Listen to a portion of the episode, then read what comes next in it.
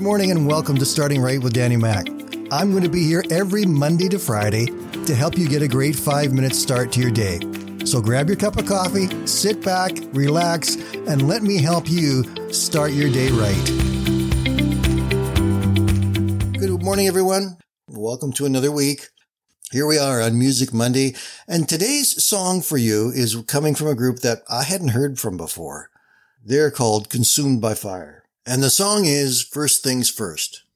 The group is made up of three brothers from Wagoner, Oklahoma, Caleb, Jordan, and Joshua Ward, who began their music careers singing in the church where their parents were pastors.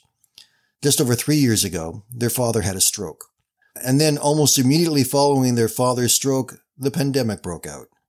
This caused the brothers and their ministry to begin doing some reevaluation of what they were doing and what they were singing they had already recorded a couple of albums, but those songs really hadn't gone very far and they had not really done a whole lot with them. The brothers began to question whether they should even go on with this music thing that they were doing. For the next couple of years, the brothers spent time in this reevaluation process, but they also began writing some songs.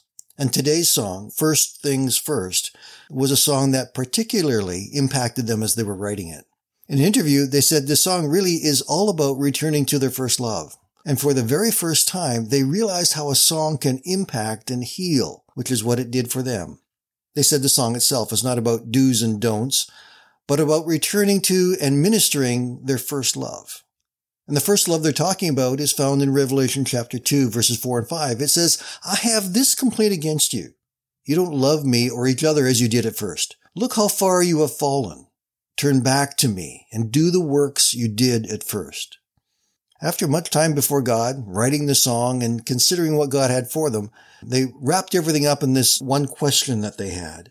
Is anything in life really worth it if you lose that first love? And that's really what the song reminds us of. We live in a very busy world in a world where people and family and so many other things are pulling at us, demanding of our time, demanding our energies, demanding our focus. And sometimes it's very difficult to maintain our first priority in the midst of it all. The first priority being that relationship with God and people. And that's the part that really is important.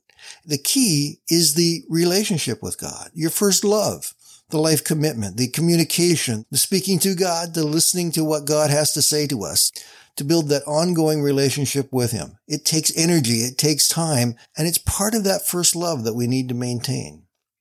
The words speak it this way. Your kingdom's all I want to seek. I don't want to love what the world loves. I don't want to chase what the world does. I only want you. First things first. I seek your will and not my own. Do we keep our first things first? That's a real challenge for all of us, isn't it? Even King David realized the importance of this when he wrote the 101st Psalm. I'm going to summarize this psalm just a little bit, but here's what David had to say about making sure he kept the first things first. I will praise you with songs. I will be careful to live a blameless life. I will lead a life of integrity in my own home. I will refuse to look at anything vile and vulgar. I will have nothing to do with people who deal crookedly. I will reject perverse ideas and stay away from evil. I will not tolerate people who slander their neighbors, and I will not endure conceit and pride. I will search out faithful people to be my friends. David made the choice to put first things first. He was making the choices to keep the things that were important for him to be able to live as God wanted him to. And those are the kind of choices that, quite frankly, we need to think about. We need to be aware of. We need to evaluate ourselves and ask the question, do I have the first things first? And how much time do we give to God each day to teach us, to guide us, to encourage us? How much do we talk to Him and let Him speak to us? My encouragement to you today is keep the first things first. And that way you will always be able to experience the very best that God has for you. I'm going to leave you with a clip of First Things First by Consumed by Fire. And in your show notes today, there will be the YouTube link that you can click on and go and watch the entire video there. I hope you have a great day, my friends. Here's Consumed by Fire singing First Things First.